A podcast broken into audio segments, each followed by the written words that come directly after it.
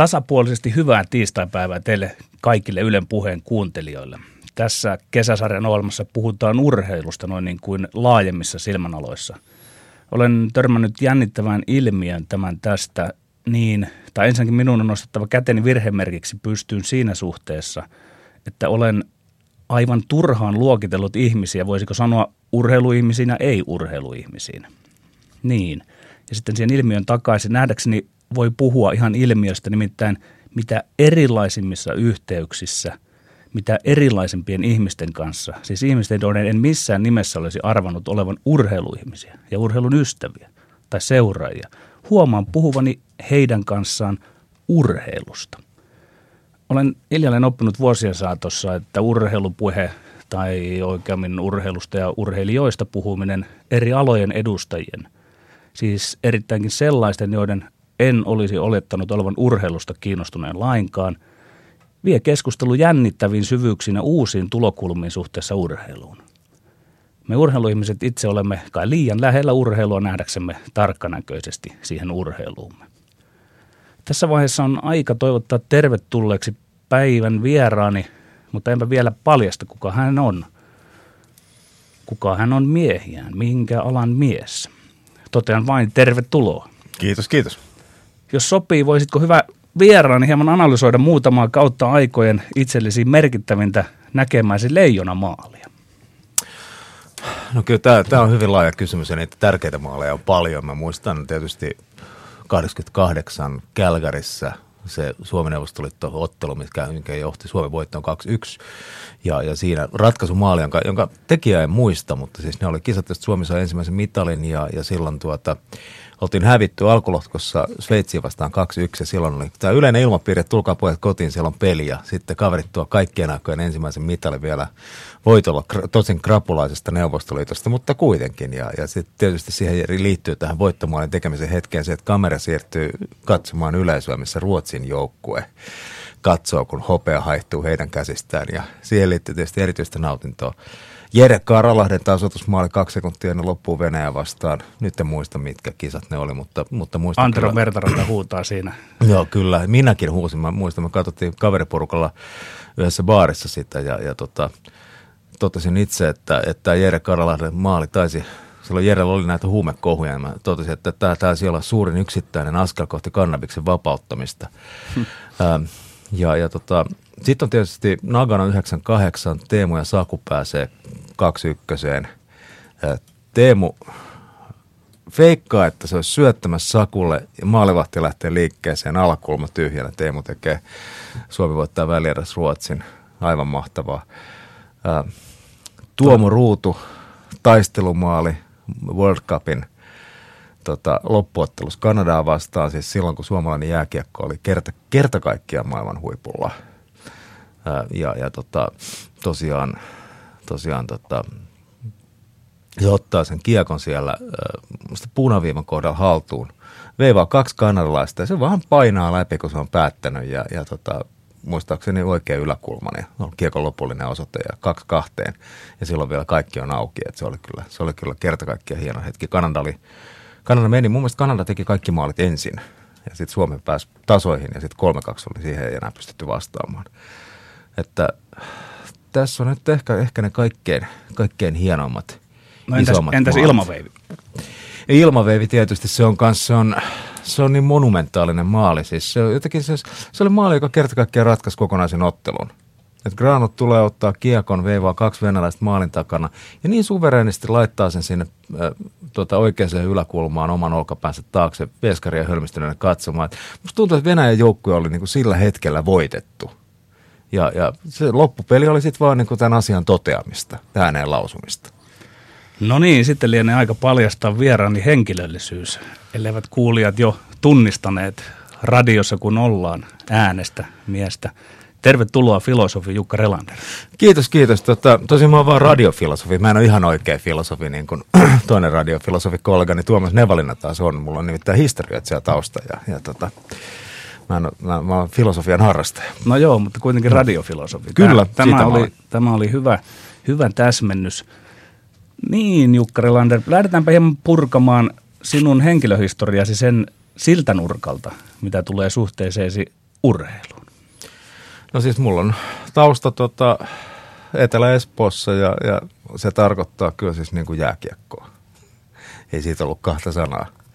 Että et sen syntymäpaikan mukana tuli kaksi harrastusta, no partio ja jääkiekko. Jalkapallokin mä pelasin, mutta mulla oli vasemman nilkan kanssa ongelmia. Tota, se nyrjähti kahden vuoden aikana ö, viisi kertaa ja sitten lääkäri määräsi mut vuoden juoksu, tai puolen vuoden juoksukieltoon, mutta jäi kokonainen kausi välin fudiksessa ja sen seurauksena tota, ei sitten – no niin kuin, se oli sellaisen nopean kehityksen vaiheessa, niin jäi kavereista niin paljon jälkeen, että ei ollut enää kiva lähteä, lähteä seuraavana vuonna jatkamaan. Mutta talvikaudella jatkuu jääkiekko, että jääkiekko mä lopetin varmaan joskus 13-vuotiaana. Se oli sellaisessa niin kuin vaiheessa, kun piti valita oikeastaan niin kuin se yksi harrastus.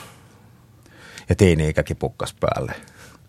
Minkä ikäinen mies olet? Suurin piirtein oman ikäisen. Mä olen 68 syntynyt. Mä oon 67, että puhun tässä iän suomalla auktoriteetilla. No niin, se on hyvä. Tuota, alkoiko tämä lätkäharrastaminen jäähalliolosuhteessa vai ulkokentillä? Äh, ulkokentillä siis muistan ne tönköksi jäätyneet varpaat ja mulla oli vielä serkun vanhat hokkarit. Se oli ihan hirveätä taapertamista se luistelu ja, ja lätkätreeneissäkin käytiin siis todella kylmissä olosuhteissa sille, että kun mä en, en, en kuulunut tähän tota, meidän, meidän ykköskokoonpanoon, niin mulla oli jotkut ruskeat samettifarkut, että alla oli sitten syndit ja polvisuojat siinä päällä ja, ja tota, niin kuin horkassa mentiin, mentiin puolet talvesta, kun oli, oli kylmiä säitä, mutta kyllä se oli, kyllä se oli hienoa. hienoa tota. Mä en koskaan ollut siis mikään, mikään huippupelaaja, tai siis mä, mä, olin, mä olin ihan semmoinen niin kuin parhaimmillani pysyin, pysyin joukon mukana, huonoimmillani en, ja, ja sen takia tietysti mulla oli ehkä, ehkä luontevaa valita sitten toinen harrastus pääharrastuksekseni myöhemmin, mutta, mutta tota, kyllä siinä nyt sitten pääsi pääs kuitenkin pelin makuun ja, ja oppi, oppi sen, että mistä siinä pelissä on kysymys. Ja, ja tota, tietysti, mutta kyllä se, mä luulen, että sitten sit toinen tämmöinen niin vahva jääkiekkoon johtava, johtava juonne on se semmoinen niin kuin eläytyminen hyvin vahvasti tähän – tähän Suomen maajoukkueeseen ja siihen kautta niin kuin artikuloituvaan tällaiseen kokonaiseen suomalaiseen kansalliseen kertomukseen, missä me vähän vähältä ikään kuin hivuttaudutaan muiden maiden vertaiseksi. Et siinä jääkiekossa on aina ollut pelissä paljon enemmän kuin vaan, vaan tota, pelkästään urheilu. Niin, sehän on meille lähes semmoinen kansallinen kysymys, mutta vielä jos sinne ihan palataan, niin pelasitko kenenkään nykyään tunnetun pelaajan kanssa yhtä aikaa ja minne asti itse, minkä ikäiseksi asti pelasit? No siis mä lopetin 13-vuotiaana luultavasti ja, ja tota, siellä niin kuin niissä samoissa piireissä, niin siis mun rinnakkaisluokalla oli, oli Janne Lepistö, joka oli siis Jussi Lepistön proidi, nykyisen Sami Lepistön setä ja, ja se pelasi jokereissa, se oli vähän sellainen niin kuin parempana tunnettu jätkä, mutta Jannesta ei tullut yhtä pitkää kuin muista Lepistöistä, niin mulla että se, se esti sitten menestyksekkään liikauran. Sitten oli tota, Teppo Kivelä, oli Kivelahdessa mukaan samassa koulussa samaan aikaan ja, ja se, oli tota, se oli hyvin ikävä vastustaja luokkien välisissä otteluissa. Teppo oli semmoinen niin ehdoton niin kuin ikäluokan tähti. Ja sitten tota, meillä oli, mä pelasin Epsi 67, niin 66 oli maalissa Hifkin tuleva veskari Sakari Lindfors, ja, ja tota, jota me kutsuttiin nimellä, nimellä Sakke. Sitten meillä oli koulussa vielä Pikkusakke, se oli tuo Sakari Pehkonen. Siinä meni pituudet hieman, hieman tuota päittäin. Kerran pääsin pelaamaan sille, että, että meillä oli Linfors maalissa, me lainattiin se johonkin. Sakkakaan ei ollut mikään hirveän pitkä jätkä, niin me lainattiin se tota, johonkin tiukkaan matsiin, matsiin veskaa tai sitä luikuripeliä siinä vähän pelattiin. Ja, ja sitten tietysti niin Epsin 70 siis tuli sitten toi tota, Teemu Selänne, joka, joka sitten, sitten minun on kohonnut tunnetuksi jääkiekkoja. Joo, niin se 70 taisi olla Törmäsen Anttia ja kumppaneita ja Petro Koivusia ja näitä. Niin siellä oli, se oli, se oli todella kova ryhmä. Ja 68 oli aika Mikko hyvä. Lempiäinen, joo. Joo, 68 oli aika hyvä, mutta, mutta se 70 se oli se kultainen sukupolvi todella, mikä sieltä sitten tuli. Joo, miten kun tavallaan sitten kuitenkin jossain katsannossa, jos muut olivat parempia ja vähän se uransi jäi kesken, niin tuossa hienosti alussa kuvailit sanotaan nyt tämmöiseksi maallikoksi noita maaleja. Vielä vilahteli termejä, että Teemu ja Saku pääsi kaksi ykkösen, niin jäikö siitä tavallaan jotain täyttymättä ja sitten olet täyttänyt kenties sitä tällä aktiivisella leijonien seuraamisella. Kun keskustelimme jossain kohtaa, niin väität nähneesi lähes kaikki leijona, leijonien pelit mm vuodesta se ja se. Mutta jäikö jotain semmoista? No kyllä, siinä tietysti niin tavallaan jäi se sellainen, sellainen fiilis, että, että hei, että jos mä olisin jatkanut tavallaan, mä olisin saattanut kohota siihen niin kuin, parempaan, parempaan asemaan siinä joukkueessa. Ja, ja osittain mä oon niin ehkä ottanut sitä takaisin nyt sitten aikuisvuosina sille, että mä oon pelannut sählyä, tota, tai siis salibändiä parikymmentä vuotta, siis lähinnä, lähinnä kuntoilutarkoituksissa, mutta, mutta sitten tota, tietysti meidän niin kuin, tiettyjen duunikuvioiden kanssa kautta päädyin tuohon Hesarin joukkueeseen, niin siellä on tullut firma, firmasarjan pelejä. Mä oon nyt nykyään vähän semmoinen niin maskotti siinä joukkueessa, koska jätkät on niin kuin 20 vuotta nuorempia ja sitten mä oon siellä, siellä tota, papparaisena. Mulla Sä olet se raipe siellä. No mä, oon, mä, en ole, mä en ole raipe, mä oon, mä oon enemmän sellainen, tota, mä oon, niin kuin, mulla on selkeä rooli, mä oon oikea laita ja mun tehtävänä on, on vetää suoraan syötöstä takakulmat tyhjiä ja tota, se, on se, se on se mun ekologinen lokero kentällä, mutta tietysti mä huomaan kyllä jatkuvasti sählys, että siinä tulee eläydyttyä siihen tota lätkäkuvioon ja näin poispäin. Mä kehityn oikeastaan niin kuin luistelijana paremmaksi vasta sitten, sitten aktiivisen peliuran jälkeen. Et mulla oli semmoinen vaihe sitten, että mä innostuin käymään tosi paljon, tosi paljon tota, ja sain sellaista varmuutta luisteluun, mitä, mitä silloin ei koskaan niin ehkä ihan junnuna ollut. Tuosta... Osittain kanssa sen takia, että mulla oli aina jengi huonoimmat puistimet. Joo, se, on, se menee varmasti sitten jollain lailla vanhempien piikkiin vai? No kyllä se vähän menee jo, että siellä tota säästettiin näissä tietyissä kohdissa säästettiin aika lailla. Että. Ja siitä yleensä seuraa sellainen pyhä päätös, että minä en säästä omien lapsien niistä, siis näistä varustehommista. Joo. Onko, onko näin? No tietysti tällä hetkellä ei ole vielä joutunut ottaa kantaa. Kyllä mä sen pyhän päätöksen tein, että oma kundi ei rupea pelaamaan jääkiekkoa sen takia, että se tulee niin helvetin kalleeksi. Ja siinä on tietysti vielä se, että, että, että lätkävanhemmat, niin ne joutuu kaikkeen, vetää kaikkein epäinhimillisempiä viikonloppuaikatauluja. Säbähän pelaa nyt sähly tällä hetkellä ja, ja tota, se, on, se on tällä hetkellä niin kuin mun mielestä ollut tosi, tosi kiva. Että meidän jengi Tapanilan erä on, on, on niin kuin ikäkausijoukkueena todella hyvä – et tietysti nämä yhdeksänvuotiaat ei vielä, vielä pelaa niin kuin turnausmat, turnausmatkoja on ollut, mutta, mutta ei ole niin kuin SM. Mutta sitten Tavanilla erä on, on niin kuin SM-mitalilla melkein kaikissa ikäkausissa, missä näitä mitaleita jaetaan. Ja sieltä tulee sitten vähän sitä menestyksen painetta, että sieltä täytyy nyt katsoa sitten se, se niin kuin oma paikka. Mutta siellä on se iso karsinta 12-vuotiaana. Ja, ja sanoit itse lopettaneesi 13-vuotiaana ja sitten kehittyneesi sen jälkeen vielä luistelijana mm. ja, ja mahdollisesti olisit voinut sitten jatkaa jääkiekkoilla. Siitä päästään ehkä tämän päivän siihen aika tiukkaan kilpailutilanteeseen, mitä on tuolla eri lajien sisällä ihan jo lapsille. Miten Jukka Relander sitä kommentoit? Mikä on mielipiteesi tästä asiasta? No kyllä mun mielestä siellä niin pilataan, pilataan sitä tekemisen iloa, että, että mä katsoin jonkun aikaa mun poika harrasti jalkapalloa ja siellä oli mun mielestä niin kuin naama ihan turha ruutussa koko organisaatiolla. Ja unohdettiin se, että, niin kuin, että, että, että on kuitenkin niin kuin leikkiä lapsille. Ja sitten kun ne menee sinne ja ne on kattonut, kattonut jotain tuota Barcelonan pelejä ja sitten menee sinne ja ne leikkii, että ne on Messi. Mutta kun sitten sieltä löytyy kentälaidalta valmentaja, joka leikkii olevansa Messin valmentaja, niin sitten alkaa mennä pieleen. Ja, ja tota, mun mielestä se Fudiksessa se kilpailullinen kulttuuri oli pahinta. Että siellä oli hirveät karsinta jo seitsemänvuotiaana. Ruvetaan niin kuin, vaikka kundit kehittyy tosi eri tahtiin. Ja, ja siis ihan jos ajattelee vaan niin kuin pelkästään lajin parasta, niin, niin silloinkin tehdään virheitä siinä, että tiputetaan liian paljon tyyppejä, jotka saattaisi kypsyä paljon myöhemmin todella hyviksi. Että ei kaikki, ei kaikki niin kuin parhaat ole, ole sellaisia, että ne on, on parhaimmillaan 6-7-vuotiaana, että se, se kypsy, kypsyminen tapahtuu eri tahtiin. Ja toisaalta sitten viedään se semmoinen niin tekemisen ilo. Että en mä usko, että jollekin niin Cristiano Ronaldo, Ronaldo on, on niin kuin, niin kuin, sillä on unohdettu lapsena kertoa, että ei saa kikkailla.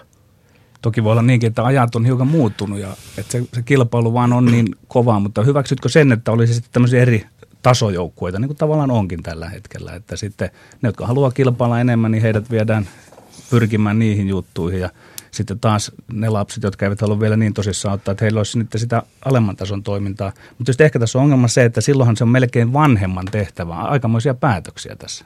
No siis kyllähän siellä tasojoukkueita, tasojoukkueet onkin, että siellä on näitä niin kuin kilpajoukkueita, haastajajoukkueita ja niillä on monia kategorioita, mutta se tehdään niille kundeille, niille 7-8-vuotiaille pikkasen turhan selväksi, että mille tasolle ne kuuluu. Voiko siitä tulla peräti traumoja, Kyllä, totta kai, totta kai. Joo. Ja sitten sit siinä tulee katsoa tällaisia kanssa, että, että kun kaverit huomaa, jotka jää alimmalle tasolle, ne huomaa, että niiltä viedään parhaat pois, sitten ne on ihan masentuneet, ne tietää, että ne ei voi pärjää matseissa. Et se, mä sanoisin, että siellä täytyisi niin kuin suurempaa lempeyttä noudattaa näissä, näissä kysymyksissä. Eli tässä suhteessa olet ainakin lievästi sen vanhan nuorisuomi ajattelun kannalla, että siinä periaatteessa kaikki pelaa. No nythän se näytti tota, kevään 2014 MM-kisoissa, että kaikki pelaa periaatteellakin saa menestyvän joukkueen syntymään. No se on totta. Ja sitten vieläpä niin, että nämä pelaajat, jotka nyt Erkka Westerudin leijonissa pelasivat ja hienosti hopea voittivat, niin se on fakta, että heistä aika moni oli niin sanottu tämän Nuori Suomi-ajan tuote. Ylepuheessa tiistaisin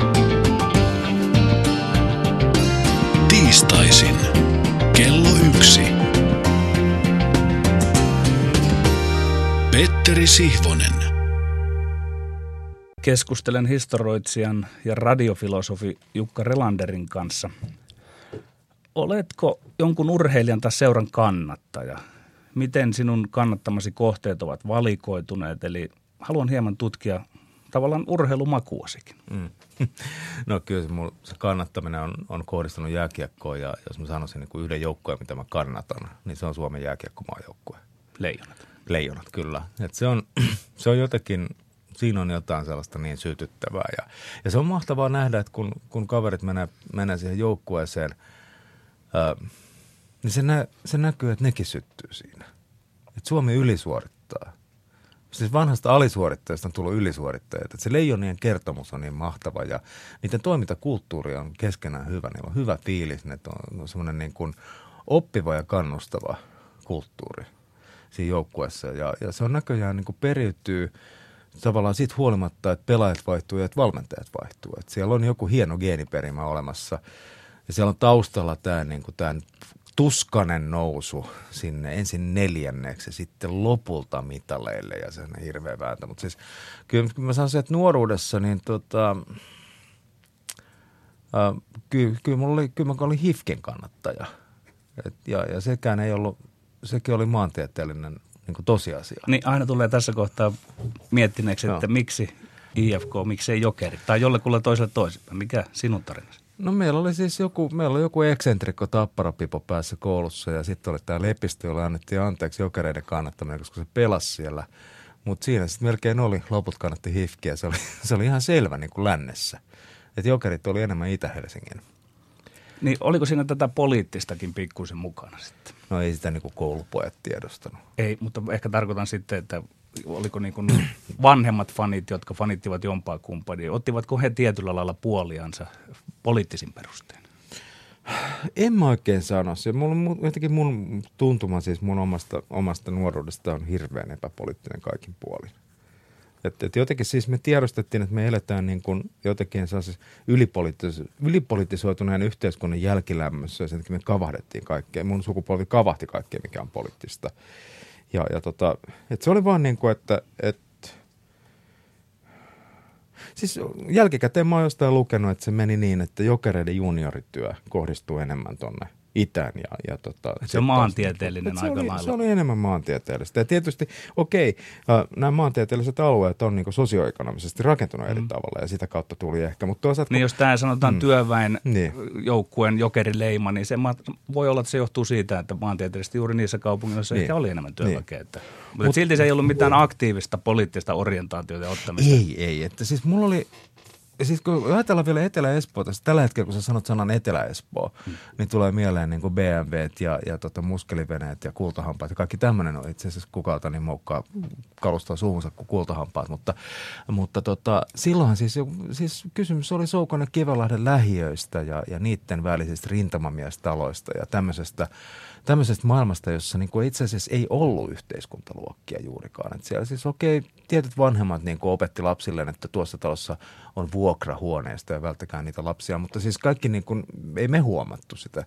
Ne erot oli äärimmäisen pieniä ja, ja toisaalta niin kuin siis 70-lukulainen yleinen yhteiskuntapolitiikka johti siihen, että tuloerot oli hyvin pieniä ja verotus hoiti loput, että, että ei, ei niin kuin siis se luokkatietoisuus ei ollut sellaista niin kuin, siitä pieniä jäänteitä oli, kun mun, mä menin tota naapurin kunnin perässä. Me muutettiin siis Espooseen niin omakotitaloalueelle, joka oli tämmöinen rintamamiestaloalue. Ja siellä oli vanha niin kuin duunarikulttuuri. Siellä toimi elanto, siellä oli tota, tullilainen urheiluseura. Ja, ja tota, jossa nyt yhtenä aktiivina oli itse asiassa niin kuin nykyään, nykyäänkin edelleen aktiivinen demarivaikuttaja Markku Sistonen. Espoon, Espoon kunnallispolitiikassa tehnyt pitkää pitkää uraa. Mä yritin niin mennä sinne pelaa foodista ja sitten mä en niin kuin yhtään tajunnut, että minkä takia oli kotona hirveä vastarinta, että tähän ei saisi mennä. Et, et mä niin vasta, mutta tämänkin mä tajusin vasta aikuisena, että tämä oli tämmöinen niin oli poliittinen ongelma mun faijalle, joka oli silloin herratähden, siis niin kuin Suomen työmarkkina, työnantajien keskusliitos duunissa ja, ja kävi, kävi keväisin tiukkoja liittoneuvot, li, niin neuvotteluita näitä – vastapuolen tyyppejä vastaan ja se ei niin kuin mitenkään voinut nähdä sitä, että mä olisin, niin kuin, olisin tuota tullilaisessa seurassa pelaa fudista.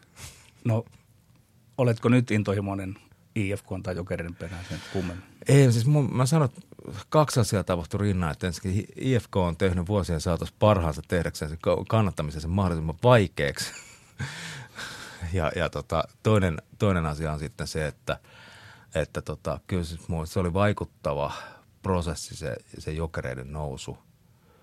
Uh, tota, silloin 80-90-luvun taitteessa. Ja Divarista tää, pikkuhiljaa. Niin, ja sitten tuli tämä niinku, mm. Tää mestarijoukkue, jossa oli sitten Selänne ja Janetski ja Ketterer maalissa.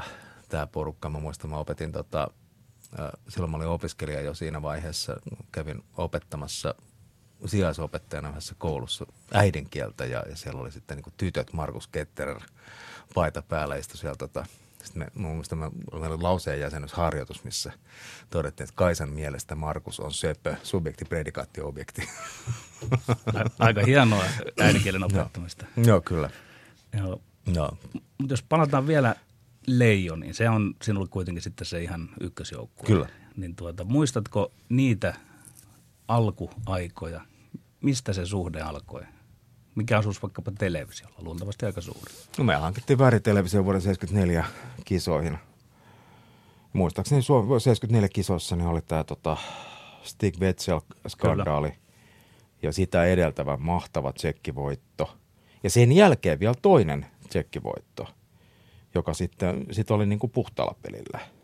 Ja, ja tota, tietysti siitä Stigun puhtaudesta, niin siitäkin on keskusteltu nyt jo monta vuosikymmentä. Ja, ja tota, ilmeisesti niin kuin mistään kovin vakavasta rikkeestä siinä ei ollut kysymys, mutta yhtä kaikki säännöt on sääntöjä.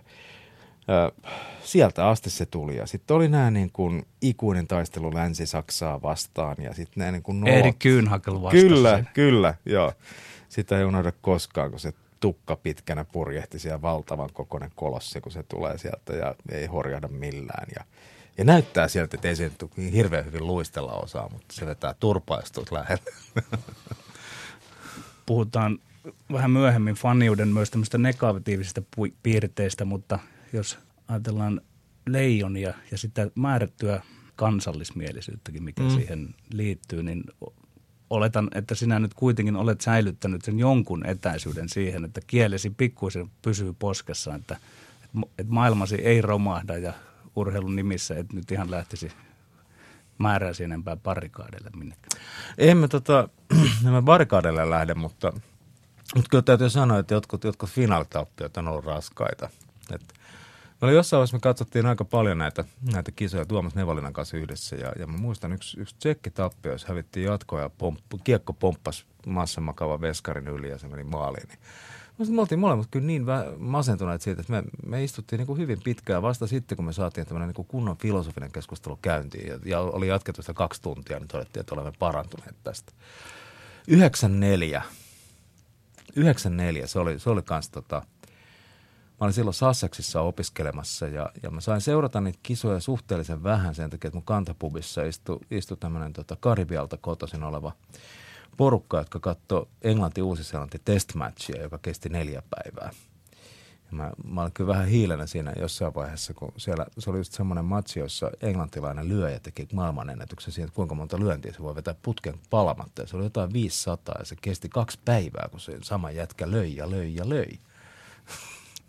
ja sitten siellä on samaan aikaan mennyt jotain Suomen pelejä. Mutta kyllä sitten ratkaisupelit, kun pubin isäntä oli urheilumies ja se ymmärsi, että nyt tällä jätkällä on niin kuin tärkeä tilanne tässä. Ja se oli vielä, finaali katsottiin sillä, että se oli Suomi-Kanada ja, ja tota, siellä oli sitten yksi kanalainen ja minä katsottiin. Sitten paikalliset niin englantilaiset oli huolissaan, hu, huolissaan siitä niin tästä tilanteesta ja ne järjesti niin kuin kolme turvamiestä meidän väliin. Vaikka me nyt katsottiin ihan sulassa sovussa sitä, mutta sitten täytyy sanoa, että mä olin niin kuin viikon masentunut sen, sen finaalitappion jälkeen. Just sen takia, että mä olin niin rakastunut siihen joukkueeseen, joka pelasi ehkä kaikkien aikojen niin kuin lumuavinta ja kauneinta jääkiekkoa. Se oli niin kuin tupuhupu lupuketju oli silloin, silloin uskomattomassa iskussa ja ne sai niin kuin se oli niin luovaa ja energistä se niiden pelaaminen ja ne pörräs kuin väkkärät siellä hyökkäysalueella. Tuntuu, että ne tulee aina niin kuin yllättävästä suunnasta ja kaikki oli kuutamolla, että mitä nämä jätkät tekee sitten ne löysi toisensa. Syntyi fantastisia tilanteita, sellainen fantastinen energia. Suomi pelaa loistavat kisat, jossa jossa hävitään yksi erä. Ja se ratkaisee sen, että saadaan hopeata. Puristan vielä sinua vähän niskasta tuon kansallismielisyyden suhteen. En sinua varsinaisesti syytä, mutta miten ajattelet, kuvaat hienosti noita tappioita. Nehän on osa no. niin kannattavuuden, se on ehkä se suola siinä, mutta kun leijonat häviää, niin häviääkö siinä Suomi? Koska siellähän ei ole kuin 25 nuorta miestä sohimassa keppien kanssa, että – et, et onko se tarkoituksenmukaista, että se myös pikkusen kolauttaa semmoista niin kuin kansallista identiteettiä? Ja no mä sanoisin, se? Mä sanoisin, että, että tota, toi on muuttunut tuo kuvio. Et jos, sä, jos me muistellaan meidän lähihistoriaa, se, että miten me oltiin jollakin lailla, niin kuin, me ei oltu täysivaltainen kansakunta, me oli, oltiin jollakin mystisellä tavalla alisteisia Neuvostoliitolle. Samalla meillä oli niin kuin huomattavasti vauraampi Ruotsi vieressä jotka, jotka jotenkin niin kuin oli eurooppalaisempia ja pukeutui siistimmin ja, ja, ja osas föönaa hiukset ja käyttäytyy niin kuin kalustetuissa tiloissa. Me oltiin niin kuin tästä tämmöinen vähän rähjäinen metsäläisporukka, joka ei ollut täysin vapaa. Ja sitten me tuolla jääkiekkokaukalossa kohdataan näitä naapurimaita ja yritetään päästä niiden rinnalle, olla niiden vertaisia. Niin tämä on se jääkiekko niin suuri kertomus, joka purkautuu sitten – 95 maailmanmestaruuteen ja sitten erityisesti tietysti näihin loistaviin maailmankap- ja olympiamenestyksiin 2000-luvulla ja, ja tietysti sitten vielä kruununa 2011 maailmanmestaruus. Mä sanoisin, että 12, 2011 maailmanmestaruuden jälkeen tämä, silloin, on, silloin on niin kuin tavallaan case closed. Et nyt se on jääkiekkojoukkue, se hoitaa jääkiekkojoukkueen tehtäviä, me rakastetaan sitä joukkuetta, me eletään sen mukana, mutta se on vain jääkiekkojoukkue. voisiko sanoa, että se vielä hävinnyt ja takaa rinnalle kiipeävä, se oli modernin Suomen kuvasti, mutta nyt ollaan tultu vähän enemmän jälkimodernin aikaan, missä se orientaatio, se on vähän enemmän, mm. että ei olla aivan niin tosissa, että se kieli menee sinne poskeen. Se on näin, se on näin. Ja, ja tietysti samalla niin kuin urheilu on tässä vasta viimeisen, tai jääkiekko on vasta viimeisen 15 vuoden aikana niin kuin täysammattilaistunut Suomessa – ja, ja sekin, sekin niin kuin vähän vähentää sitä intohimoa. Et, et kaverit, kaikki tietää, että kaverit on siellä antamassa näyttöjä samalla ja, ja näin poispäin. Se on mahtavaa kuulla, kun ne jätkät puhuu, että kuinka ne kokee, että se on suuri kunnia päästä pelata joukkueen puolesta ja päästä mukaan tähän. Ja, ja tota, mahtavaa nähdä uusia tähtiä, kun ne syttyy nyt keväällä pakarina, siis niin kuin aivan mielettömiä suorituksia. Ja, ja sama veivi längistä, tai sama suora veto längistä pari kertaa tiukkaan paikkaan isossa pelissä onhan se mieletöntä ja, ja sitten se hehku, kun se jätkä tietää, että nyt se on päässyt niin kuin tähän osaksi tätä storia. Mutta siinä on, se on eri asia kuin siis se näkyy oikeastaan siinä, että ne jätkät ei enää purista mailaa. Siis se mailan puristaminen ja, ja, ja tota, tiukkojen matsien häviäminen, alisuorittaminen vaikeissa paikoissa osoitti niinku just niitä ulkojääkiekollisia paineita, joita oli. Ja mä luulen, että nyt niitä ulkojääkiekollisia paineita ei enää ihan niin paljon ole. Ja sen takia voi olla, että meidän sukupolvi on viimeinen, joka, joka, joka tota, tavallaan niin, kuin niin koko kropalla kokee sen, sen jääkiekon katsojakokemuksen. Ja, ja, koska meillä on ne kaikki muistikuvat siitä, kun, kun tota, no 70-luku. Siis kaikki, mitä siihen liittyy. Kun mainitsit tuossa, että voit jopa rakastua johonkin joukkueeseen, niin onko tietysti vähän lainausmerkeissä, mutta mm. tuota, onko sinulla Jukka Relander esimerkiksi minua, Petteri Sihvosta, jotenkin parempi empatiakyky tai joku sellainen, että sieltäkö se kumpuaa, kun tietysti minä olen ollut elämäni urheilun ammattilainen ja en tunne Teemu Selännettä, mutta sinä ehkä koet tuntevasi, kun sinä tunnet hänet julkisuuden kautta, mutta minä en sillä tavalla osaa asettautua siihen hänen asemansa. Hän ei ole minun kaverini, minä en ole saunonut hänen kanssaan. Se, että häviääkö hän vai voittaako hän, niin sillä ei ole minulle niin paljon tekemistä. Mutta että mistä tämmöinen ero tulee? No mä en tiedä siis, en mä usko, että tulee taustasta mitenkään. Mä, mä tiedän, että mä oon jossain tilanteessa niin kuin eläytymisherkkä. Ja, ja mikä näkyy tietysti niin kuin mutta, mutta toisaalta mä uskon, että niin kuin hirveän monet ihmiset. Mä, mä luulen, että säkin niin kuin sä saatat tempautua johonkin musiikkiin mukaan tai, tai, tai joku teatteriesitys saattaa. Kyllä, niin, kyllä. niin, niin, siis se on ihan sama. Ja, ja tota, se on Romaanihenkilöihinkin niin kuin, saatan samastua. Niin, että et se voi olla, että sulla on se, sulla on se täsmälleen sama eläytymisherkkyys, mutta koska jääkiekko on ollut niin pitkään sun työ, niin sä yrität suhtautua siihen analyyttisesti. Ja se analyysin tuon työntäminen kaikille alueille, niin se tietysti vähän tuhoaa sitä, sitä suoraa suhdetta. Ihan samalla kuin teatterikriitikko, niin se, se on viimeinen, joka rupeaa itkemään katsomossa. ja ja tota, pitää, pitää mieluummin huolen siitä, että ohjaaja itkee seuraavana päivänä, mutta, mutta tota, uh, totta kai siis Teemu Selänne, siis se mäkään koska, koska tavannut henkilökohtaisesti. Okei, voi olla, että siis, en mä muista tietysti koulupoikana. Me oltiin samassa koulussakin vähän aikaa, mutta kun mä olin neljännelle, se oli ekalla, niin eihän nyt ekaluokkalaisia muista sieltä. niin, niin tota...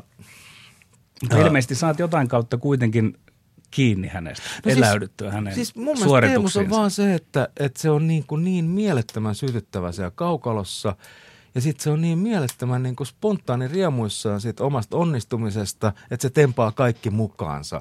Ja siis, että et, löytyykö niin kuin maailmasta yhtään ihmistä, joka, joka niin kuin ei pidä Teemusta? No ei varmaankaan löydy. Että. Siis, siis se olisi varmaan niin kuin, siis se, kun sä tunnustat, jos sä sanot, että sä et pidä Teemu Selenteestä, niin sä samalla tunnustat, että sä oot paatanut sika. Tai jotain. Ja se on vain, nyt on niin mahtava ollut seurata tätä, tätä, mä oon paljon seurannut netin välityksellä tätä niin kuin, näitä Teemu jäähyväismatseja, kun se on ollut, ollut vikan kerran jossain kaupungissa, jossa se on pelannut paljon pelejä. Siellä siis niin kuin vastustajat antaa standing ovationia ja vastustavat joukkueet kunnioittaa. Et se on niin, kuin niin vaan, se on niin tyyppinä niin ainutlaatuinen, niin kuin siihen ainutlaatuiseen persoonaan yhdistyy niin kuin käsittämätön kyky kaukalossa, siis räjähtävä lähtö ja, ja, ja se, tota, se, mitä se tekee siellä – vasemman laidan, etenkin siellä siis ylivoimakuvioissa, niin siellä tota, B, B-ympyrässä sieltä, sieltä tota etukulmasta, kun se on vetänyt käsittämättömän määrän siitä pienestä, pienestä marginaalisesta rausta veskarin olkapään yläpuolella vetoja sisään miten se on pyörittänyt peliä, oppinut sitten myöhemmällä jälleen niin kuin, kyllä loistavaksi syöttäjäksi myöskin rakentamaan Totta. tilanteita ja kaikkea tätä. Oli tätä. pakko, kun oli ehkä polvet oli jossain kohtaa huonot, mutta se monipuolista hänen pelaamista. Niin siinä tuli se, kun pol- omat polvet oli huonossa kunnossa, niin pakko antaa vielä kiekko pois. ja kyllä sitten sit sieltähän se syöttämisen taito sitten syntyy pikkuhiljaa, mutta siinä on vaan, Teemus on paljon niin kuin, kerta kaikkiaan jotain niin kuin ainutlaatusta. Ja sellaista tarinaa enää koskaan varmaan tule. Joo, jos mä vähän kaivelen vielä kannattajuutesi semmoista pohjaa, niin olet, koetko, että olet sellainen, miten nyt sanoisin, yksilöllinen kannattaja siinä mielessä, että, että se sinun kannattajuutesi ei liity siihen, että sinun pitäisi välttämättä pukea se leijonapaita päälle ja saada ikään kuin siitä se kollektiivin tuki vai No kysytään nyt ensin, että voisitko mm. mennä matsiin ja pukea jonkun paidan päälle. Oletko pukenut? En. Ähm, mulla yksi leijonapaita kerran oli – ja se taas oli semmoinen, kun mä olin Englannissa opiskelemassa, niin kaverit lähetti mulle tämän pilailun mielessä ja se päätyi mun opiskelijaboksin seinälle ja siellä se huvitti kovasti. Ja, ja sitten tota, välierävoiton jälkeen vietettiin mun syntymäpäiviä itse asiassa. Kun se oli olympialaista 94 Lillehammer. Vietettiin mun syntymäpäiviä, niin kaverit teki mulle sen kakun, missä oli tota Finn Kan ja sitten joku, joku tulos siinä päällä ja, ja, ja sitten se oli pienellä, että Finland is good at something viimeinkin. Mutta ei, ei mulla se, mä hirveän vähän käyn paikan päällä peleissä. Että kyllä se mulla se on, se on kotikatsomo tai ennen kaikkea kotikatsomoja siellä tähän niin tilanteeseen eläytymään. Siellä pidät studioa. Kisastudio kyllä. En edes valmistautu sillä tavalla, että mulla on niin suunnaton määrä eväitä mitenkään ja, ja kaikkea tällaista, mutta kyllä ne ratkaisumatsit, niin ne on, ne on kyllä katsotaan tota, osittain sohvalla istuen ja osittain siinä sohvan edessä hyppien hyvin suuri jännityksen vallassa. Joo, kyllä minullakin on semmoinen yleistuntuma suomalaista leijonafaneista, että he ovat aika hyvin käytä, käyttäytyvää porukkaa. Suomessa vielä jalkapalloilu on pysynyt suht hyvässä kuosissa, mm. että ei ole, ei ole ylilyöntejä niin kuin Ruotsissa, mutta siteeraan tässä omaa blogitekstiäni lyhyesti. Mediassa olleiden tietojen mukaan Kupsin fanit ovat käyttäytyneet uhkaavasti seuraavalmentajan Esa Pekosen perhettä kohtaan katsomossa. Sitten Pekonen sai seurasta potkut tai otti itse syystä hatkat. Jokin kiistatta arveluttava piirre tällaisessa faniudessa on, siis näissä pahimmissa tapauksissa. Aikuiset ihmiset pukevat jonkun seuran paitaan ja käyttäytyvät kiihkoillen. Pelottavaa. Eihän tolkun ihmisille ole mitään väliä voittaako kupsi vai HJK tai tappara vai kärpät ja niin edelleen. Se on samantekevä. Peli on leikkiä, se ei ole totta. On aika käydä hyvän sään aikaan tiukka arvokeskustelu faniudesta ennen kuin asia karkaa Suomessakin käsistä. Kommenttisi. Eri Karela. mieltä. Ja siis eihän mikään leikki toimi, ja nyt puhuu neljävuotiaan tyttären isä, jos et sä usko siihen, että se on totta.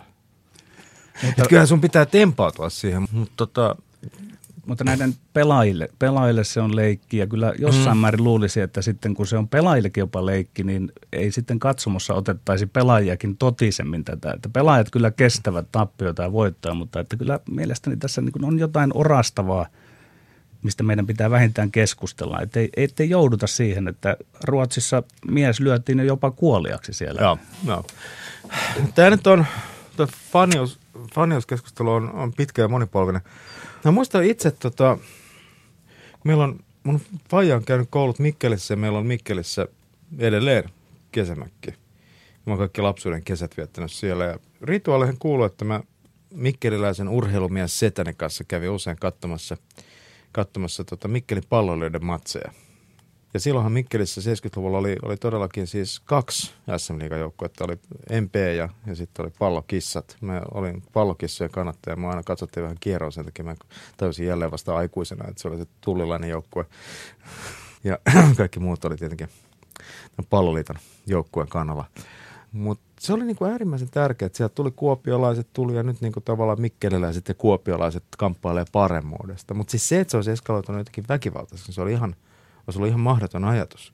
Mutta sen takia, mutta siis tämä niin jalkapallosarja oli äärimmäisen tärkeä. Siis siellä niin kuin paikkakunnat tavallaan niin kuin mitteli hegemoniasta ja, ja, ja tällaisesta. Kun tuli helsinkiläisjoukkoon, niin oli tietysti kunnia-asia kaikkialla voittaa se. Ja, ja tämmöinen niin kuin fiilis oli siinä. Mutta tota, tämä on niin kuin tällaisen vanhan yhteiskunnan, ehkä teollisen yhteiskunnan organisoitumisen tapaa ja, ja sitten tietysti niin kuin yhteiskunnassa faniuden sisältö muuttuu – että niistä tulee tällaisia niin kuin paikallisidentiteettien se, sijasta faniudessa ehkä artikuloituu tämmöinen niin kuin joku uusi heimous tai joku tämä tämmöinen, joka ei ole semmoinen niin kuin historiallinen identiteetti, vaan se on siis jotain muuta. Ja, ja tota, Konstruktio. Niin, se on, sy, se on semmoinen niin kuin, vähän samalla tavalla, kun sä, sä vedät jotkut niin kuin bändin esikuvan mukaiset reileet päälle ja näin poispäin.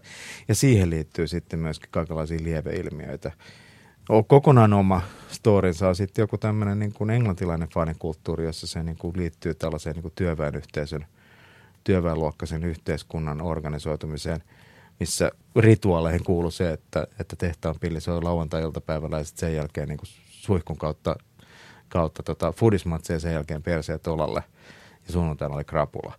Ja, ja tämä on – jos ajatellaan vaikka Glasgow Rangers, Glasgow Celtics, niin siellä on sitten vielä, kun Celtics on katolisen kirkon perustama joukkue, ne on Irlannin katolisia, jotka on muuttanut Skotlannin puolelle, ja taas Glasgow Rangers on presbyterien protestantisten presbyterien joukkue, niin siis se on siis niin kuin vaan luokkayhteiskunnan vielä paikallinen niin kuin sisällissota, jossa, jossa myöskin niin kuin Pohjois-Irlannin konflikti on niin kuin näyttämöllä samalla tavalla. Se saattaa olla niin täysin hyviä. Sitten niin foodis-fanit saattaa olla neljännes polves, viidennes polvessa se joukkueen kannattajia. Niin sitten se on taas niin kuin ihan eri pallopeli, josta meillä ei ole niin kuin mitään tietoa täällä. Ja, ja tämä koskee tietysti, Italiassa saattaa olla samantyyppisiä nimenomaan vanhoissa teollisuuskeskuksissa – niin, niin se on sitten sit taas niinku jälleen kerran ihan eri kuvio. Ruotsista taantuneet lähiöt, niin ne sit siellä sitten niinku alkaa, niinku, ne nousee framille ja nationalistinen rähinä saattelee sitten joukkuetta. Mulla on itse asiassa ruotsalaisesta foodisfaneista hyvin erikoinen kokemus. Kerro. Äh, mä tulin, tota, mä olin ollut Jenkeissä kesäleirillä duunissa kesän ja sitten mulla riitti paluumatkarahat sille, että mä pääsin Frankfurtiin asti ja mä sieltä liftaamaan loppumatkan, kun loppu rahat. Ja sitten mä tuun parin rekkakuskin kyydellä pääsen Tukholmaan asti. Ja siinä vaiheessa mä oon, mulla on sille, että mä oon laskenut, että mulla riittää just niin kuin laivalippuun ja ateriaan. Ja tota, sitten käy, ja se olikin tervetullut, kun mä olin kolme päivän aikana syönyt kerran.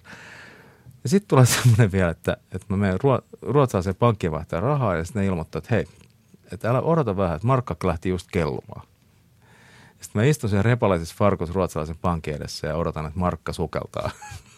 Ja se sukeltaa niin paljon, että mä saan neljä toppia olutta sillä valuuttavoitolla. Ja sitten mä menen sinne laivaan. Ja siis mä oon oikeasti vaan valvonut, mä oon ollut nälissäni. Mä oon ihan puhki ja mä oon odottanut, että nyt pääsen niin laivaan. Mä saan hytin, ruokaa, neljä tuoppi. Ja sitten se laiva, niin siellä on minä, yksi suomalainen rekkakuski ja tuhat ruotsalaista skinimatkaa katsoo Suomen-Ruotsi fudismatsia. Sitten tulee helikopterit lisää poliiseja tota, kello kahdeksan illalla, kaikki putkat täynnä. Ja siellä on näitä tota, ruotsalaisia skinejä, jotka käyttää Ruotsin lippua ympärille, huutaa, huutaa ry- rytmikkäästi, että vi hatar finnar. Mutta Jukka Relander, aika hymyillen puhut tästäkin, että jollain lailla oletko katsonut liikaa sohvalta niitä otteluita, et ole vienyt lastasi peleihin ja muuta, kun siellä huudetaan homoa ja muuta ja sinunkin tuolla reissulla on, on vihattu suomalaisia. Että, että, etkö näe sitä, että siinä on joku vaara, että aika hyvin kuvasit sen, että, että nämä on nyt semmoisia niin kuin tehtyjä identiteettejä, mutta että urheilu, kun siellä nyt sitten ihmiset, ihmiset harrastavat parveilujaan, mm. niin se saattaa kutsua puoleensa väkeä. Että mitä tälle voisi olla tehtävissä? Väkeä, joka ei käyttäydy sen hyvän herrasmies kannattajakoodin mukaan. Joo, no siis mua lähinnä, lähinnä tuossa naurattaa se niinku oma, oma tilanteeni. No joo. tässä, tässä hommassa ja, ja tietysti no okei, nyt ne oli, ne oli ruotsalaisia skinejä, sen takia niin, niin pelottavia kuin jotkut muut skinit, mutta, mutta tota, kyllä mä mietin tätä, tätä nyt ihan tässä, tässä kevään, kevään MM-kisoissa kanssa, siellä oli siis venäläisiä, joilla oli Venäjän lippu, jossa luki Krim. Että et nationalismi on pelottava voima – ja tota, se on ilman muuta niin kuin asia, josta on syytä keskustella. Saksalaiset, jotka on käynyt hyvin perusteellisen, erittäin perusteellisen jälkipyykin suhteessa omaan nationalismiinsa, niin nehän kävi tätä keskustelua silloin, kun oli, oli Saksan MM-kisat, että, että, että, että onko että onko se oikein, että me juhlitaan Saksan lipulla tätä omaa joukkuetta. Ja, ja se, että ne käy tätä keskustelua osoittaa, että, että siellä se pyykki on todella hyvin pesty. Ja, ja tota, ja siis sehän on, on ihan, ihan empiirinen tosiasia, että, että ihmisten parhaat puolet eivät tule esiin niissä tilanteissa, missä heidät kootaan valtavan isoiksi joukoiksi. Ähm. Mä oon kerran käynyt poikani kanssa katsoa Suomi-Venäjä-matsia ja me eksyttiin venäläiskatsomon keskelle. Ja se sanotaan, että känniset venäläiset oma joukkueensa kannattajina perjantai-iltana Suomeen vastaan, sekään ei ollut mikään sellainen niin kokemus, jonka haluaisi toistaa. Totta kai siinä on niin kuin asioita, joista pitää keskustella ja siinä on, siinä on äh, ilmiöitä, joihin, joista, joissa urheiluvain pitää olla tarkkana. Mun mielestä niin jääkiekkoilijat itse voi myöskin olla, niitä heidän pitää niin tiedostaa tämmöiset asiat ja, ja toppuutella yleisöä, mutta sitten on tietysti tällaisia niin kuin ulkourheilullisia voimia, jotka vaikuttaa ja heijastuu sinne kentälle ja katsomoihin erityisesti. Ja, ja tietysti tämä tämmöinen kaikin puolinen niin kuin nationalismin nousu Euroopassa, joka ilmenee, ilmenee monin tavoin ja, ja, ja siis – myöskin arvoneutraalisti. Siis jos me ajatellaan, niin kuin, että, että Tanskassa, okei, okay, siellä on siis niin kuin, äh, nyt eurovaaleissa nousi, nousi tämmöinen niin populistinen oikeasta ryhmät suurimmaksi puolueeksi. Siellä on, tietysti se on näkynyt se oikeasta menestys myöskin monin tavoin tanskalaisessa politiikassa. Tai siis nationalistien menestys. Mutta mut samaan aikaan sitten niin kuin tavallaan tavallisten mielestään vasemmistolaisten hipstereiden keskuudessa sitten niin kuin on syntynyt valtava tämmöinen smörrebröd-kulttuurin renesanssi. Tai, tai jos me ajatellaan niin kuin helsinkiläisiä trendiravintoloita, niin sielläkin on ruvettu palaamaan lihapulliin ja, ja jauhelihapihveihin ja jotenkin niin kuin mummolan ruokarepertuaari, niin kuin se onkin taas positiivinen. Tämä on sitä samaa, samaa ilmiötä ja, ja tässäkin ilmiössä on tavallaan niin sympaattisia ja terveitä piirteitä ja sitten on niin niitä huolestuttavia piirteitä ja meidän täytyy tietysti huolestuttavien piirteiden kanssa olla valppaan, ettei se nationalismi niin tavallaan kasvata myrkkyhampaita. Mainitsit sympaattisia piirteitä ja sitten huolestuttavia piirteitä. Olenko minä nyt liian ankara, kun esitän vähän seuraavan ajatuksen. Sanoissa on paljon val- valtaa ja voimaa ja pari sanaa otan tässä esiin. Auttaisiko tässä keskustelussa käsitteiden täsmentäminen? Olisi fanit ja olisi toisaalta kannattajat. Voitaisiinko ajatella, että fani on jo menemään sillä liian pitkälle? Eikö fanisanan juuri ole sanassa fanatic, kiihkoilija, joka, en tiedä hyväksytkö tieteellistä näkökulmasta Wikipedian käytön, mutta siellä sanotaan näin fanista. Fanius on aiemmin leimattu julkisuudessa ja tutkimuksessa oireena, joka kertoo yksilön psyykkisistä häiriöistä tai yhteiskunnan sosiaalista ongelmista. Yleinen mielikuva faniudesta sisältää kaksi stereotyyppiä, pakkomielteisen yksilön sekä hysteerisen ryhmän. Fanireaktiot saatetaan kiivaudessaan nähdä hysteerisinä järjettöminä. Kun fanius nähdään oletetun sosiaalisen kyvyttömyyden oireena, on hulluja keräilijöitä tai villiintyneitä konserttiyleisöjä, helppo ymmärtää vaarallisena.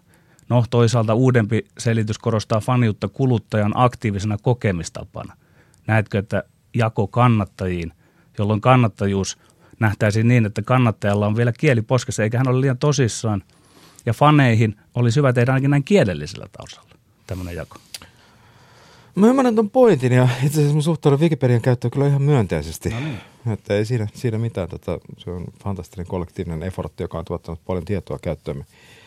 Mutta tietysti kaikkien tietoja pitää suhtautua sielläkin, sielläkin vähän tota kriittisemmin kuin, kuin Oxford English Dictionarya luk, lukiessa. Mm. Kannattajat ja fanit. Siis erottelu on ihan hyvä. Mä vaan luulen, että, että jos sä rupeat kampanjoimaan, kampanjoimaan ton puolesta, niin sä, sä häviit.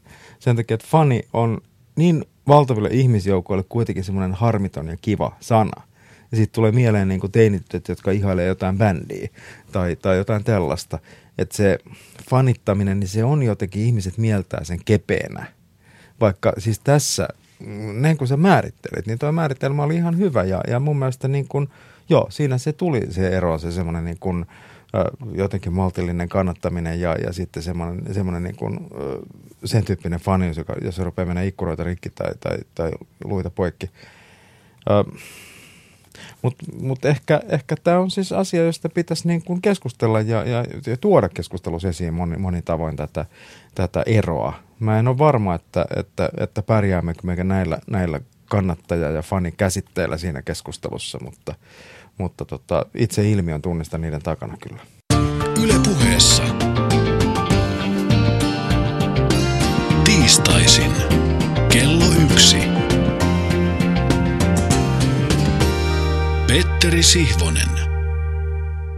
Studiossa minulla on täällä historioitsija ja radiofilosofi Jukka Relander. Keskustelemme urheilusta.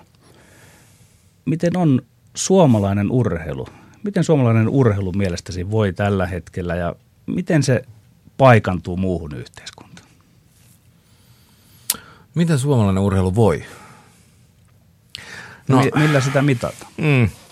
No kyllähän tietysti niin kuin jos suomalaisesta urheilusta puhutaan, niin, niin sitten on siinä semmoinen niin kuin iso, iso asia kokonaisuus, joka, josta nyt ei ole vielä puhuttu mitään, on, on yleisurheilu ja käsittämättömästä menestykset, mitä yleisurheilussa on saavutettu tietysti niin kuin, mm, ennen sotia ja silloin kun kansakunta oli nuoria, sitten niin tämän niin kuin semmoinen lyhyt paluu näyttämällä 70-luvulla, vielä 80-luvulla sitten oli niin kuin, juoksu, juoksumitalit ja sitten sen jälkeen tuli vielä sitten keihäheitto ja tämän tyyppiset kenttälajit, missä, missä pärjättiin. No, kesäolympialaisilta mitalitilasta joku katsoo, niin aika, aika hennalta se näyttää. Painikin taitaa olla alamaissa tällä hetkellä – että sieltä joku yllättävä laji sit saattaa nousta semmoisena niin anomaliana ikään kuin kertomaan meille muille, kertomaan, että ne muut lajit on todella alamaissa. Talviurheilun puolella sama, siis mäkihyppy on romahtanut käsittämättömällä tavalla siitä niin kuin ehdottomasta dominanssista, mitä suomalaisen mäkihypyllä oli koko maailmassa. No, ei puhuta nyt hiihdosta. se, on, se on jo liian synkkää. Ö, tota, hirveän monessa me, me, me ei olla enää se nuori kansakunta, joka janoaa menestystä. Öö, ja, ja sitten luulisin, että joukkuelajien suosio kyllä vähentää myöskin sitä yksilölajien menestystä. Ja, ja monet, monet lajit on kerta kaikkiaan niin jäänyt muodista. Että et jotenkin se, että, niin kun, että sä rupeat heittää kiekkoa, niin onko, onko saako sillä niinku tavallaan uskottavuuspisteitä koulukavereiden keskuudessa, heität kiekkoa hirveän pitkälle? Et, et tämän tyyppisiä ilmiöitä siinä varmasti myös on. Ja murtsika hiihto, niin onhan se nyt tavallaan aika juntti, niin kuin tavallaan nykyisen nuorison, nuorison mielestä. Vaikka sä, sä voitkin joskus niin kuin lähteä retro, retroilemaan murtsikoiden kanssa tuonne metsään, että onhan tässä tavallaan siistiä. Että syödäänkö appelsiinit niin kuin joskus mutsi veti ennen, kun se oli lapsella hiihtolomalla. Entäs nämä uudet lajit, kumparilaskut ja muut, millä silmällä olet niitä katsonut? Olet kuitenkin jossain määrin urheilun suhteen vanhan liiton mies. Näin tulkitsen. Olen, mutta ehkä mä oon ollut hyvin, hyvin iloinen siitä niin kuin riemu, tekemisen riemusta ja, ja, ja tällaisesta niin kuin vähemmän suorituskeskeisestä kulttuurista, mitä, mitä sieltä on tullut. Kaiken maailman snoukkaajat ja kumparilaskijat ja tälleen, niin, niin kuin niillä, on, niillä on hyvä, kerta kaikkiaan niin hyvä buugi niillä tyypeillä. Ja, ja se, että se kisa, kisaaminen ei ole niin veristä ja, ja toisaalta sitten niin kuin on niin kuin vähintään yhtä tärkeää olla makea kuin, kuin tätä voittaa, niin, niin siinä on musta jotain hienoa. Ja se on, se on ollut musta, musta vähän huvittavakin, että se, se niiden toimintakulttuuri on hyvin erilainen. Sitten kun ne kohtaa niin kuin vanhan liiton urheilutoimittajan, jotka yrittää niin kuin laittaa niitä siihen samaan sapluunaan kuin 30 kilometrin perinteisen murtomaahiidon suorittanutta henkilöä, niin, niin, niin se, se kognitiivinen dissonanssi on valtava tämän tapahtuman äärellä. Musta se on vaan niin kuin, musta se on hauskaa. Mites kommentoit? Olen vähän varastanut tätä ajatustani kirjailija Tuomas Kyröltä, joka kanssa on tässä kesäsarjassa sitten mukana. Ää, ajatus menee niin, että miten suhtaudut siihen, kun kuvasit hyvin näitä snoukkaajia ja muita lökäpöksyjä, niin mm. eikö tässä ole kuitenkin semmoinen ilmiökin nyt syntymäisillään, että ollaan olevinaan yksilöllisiä, mutta loppujen lopuksi on se konformismi harha, että mm. et, et, nyt kun ne kaikki ovat jo niitä lökäpöksyjä, niin tavallaan siitäkin on tullut sitten tämmöinen tuota – ihan toinen toistensa kaltainen yhteisö. No länsimainen yhteiskunta on rakentunut individualismille Ranskan vallankumouksesta lähtien ja individualismi on aina ollut kollektiivinen ilmiö. Että ei siinä nyt mitään uutta ole. Ja se ei sinua millään lailla häiritse. Äsken arvioit aika ankarasti suomalaista urheilua ja kuuntelin tarkasti sinua ja pointtisi oli siinä, että kuinka me ollaan menestytty. Ja sillähän sitä nyt aika lailla mm. mitataan. Ja sinä olet aika nälkäinen urheilun kannattaja ja selvästi toivot niitä voittoja. Niin eikö se ole kuitenkin pieni ristiriita sitten, että tässä lähetyksen alkupuolella olit ihan varmasti syystä vaatimassa esimerkiksi lastenurheiluun semmoista keveämpää mm, otetta ja mm. näin. Ja, ja tavallaan sitten tämä keveämpi lastenurheilu, kun ajatellaan mihin päin maailmassa urheilu on mennyt, niin se on aika rajua hommaa siellä mm. jo lapsista lähtien. Eikö, eikö tässä ole pieni ristiriita, että ehkä meidän pitää luopua niistä unelmista, että suomalainen enää voittaisi Ilman muuta. Siis mä oon, mä oon ehkä, ehkä tässä, kun mä oon nyt sun kanssa samaa mieltä, mä oon valmis luopumaan niistä unelmista, mutta en kyyneleitä. Et se, se on se sinun masokistinen... Niin, siis kyllä mä nyt, siis jos mä muistan, mä viisivuotiaana katsoin Münchenin olympialaisia 1972. Mä muistan niin sen, kun jokainen karva nousee pystyy Lasse Virenin juoksusta. Et se on kerta kaikkiaan niin kuin mielettömin juttu, mitä on ikinä nähnyt. Ja sitten se tulee 76 ja vetää saman shown uudestaan. Okei, tällä kertaa se pysyy molemmat juoksut pystyssä. Se Münchenin kymppitonni, siis jätkä kaatuu ja juoksee maailmanennätyksen. Ihan järjetön.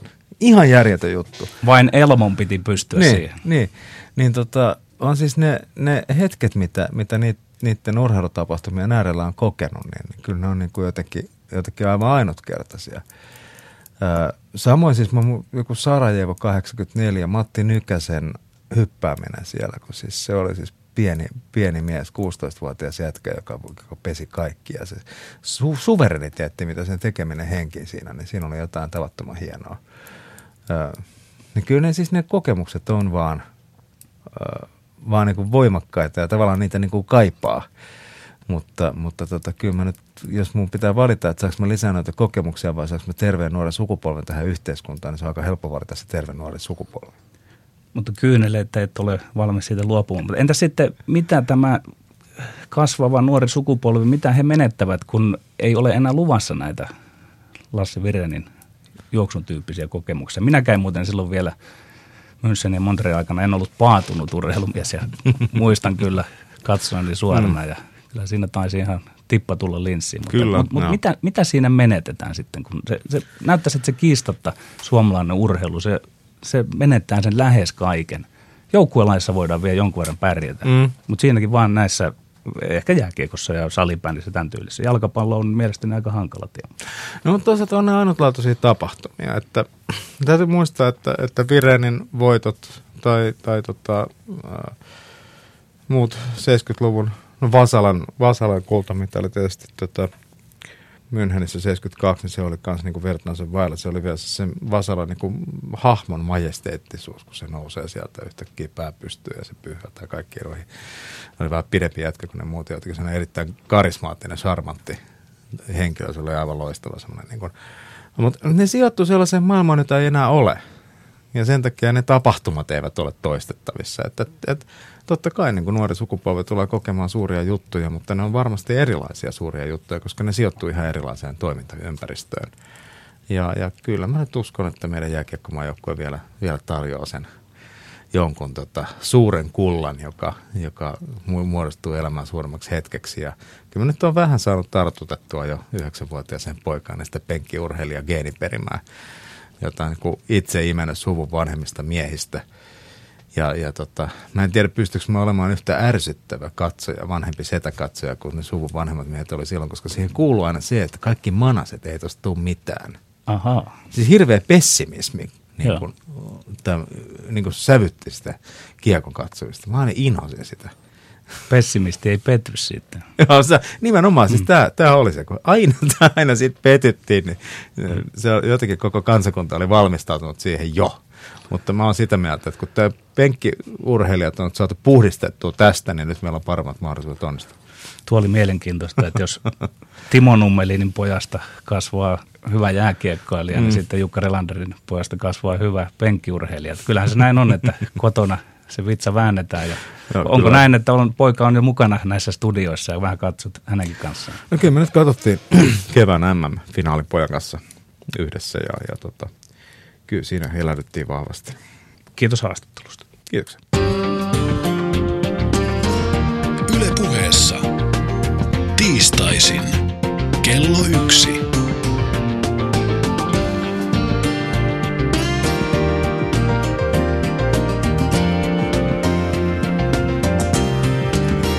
Petteri Sihvonen. Eikä tullut minustakaan jääkiekkoilijaa, vaikka isäni sitä pelasi. Pelaa kuitenkin salibändiä, en tiedä onko se sitten alempi aste kengät luistimille vai ei. Joka tapauksessa rehellisen puheeseen urheilusta jälleen kerran meidät johdatti Petteri Sihvonen. Vieraana hänellä oli tänään suomalainen kolumnisti, esseisti, luennoitsija ja kouluttaja sekä TV- ja radioesiintyjä Jukka Relander. Huomenna kello 13 ei suinkaan puhuta urheilusta. Huomenna Oman yksinshownsä vetää Tommi Liimatta. Hänen otsikkonaan huomiselle ohjelmalle on, että ei ole mitään niin maalaista kuin henkilöauton omistaminen.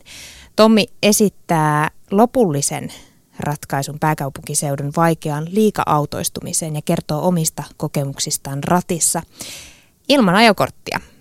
Sitä siis luvassa huomenna kello 13. Seuraavaksi Yle Uutiset ja sen jälkeen startataan oikein kunnolla puheen iltapäivä. Puhutaan ainakin Suomen, suomalaisesta muotoilusta. Mikä voisi olla uusi aaltomalja tai uusi unikkokangas? Tuleeko enää sellaista? Mutta nyt Yle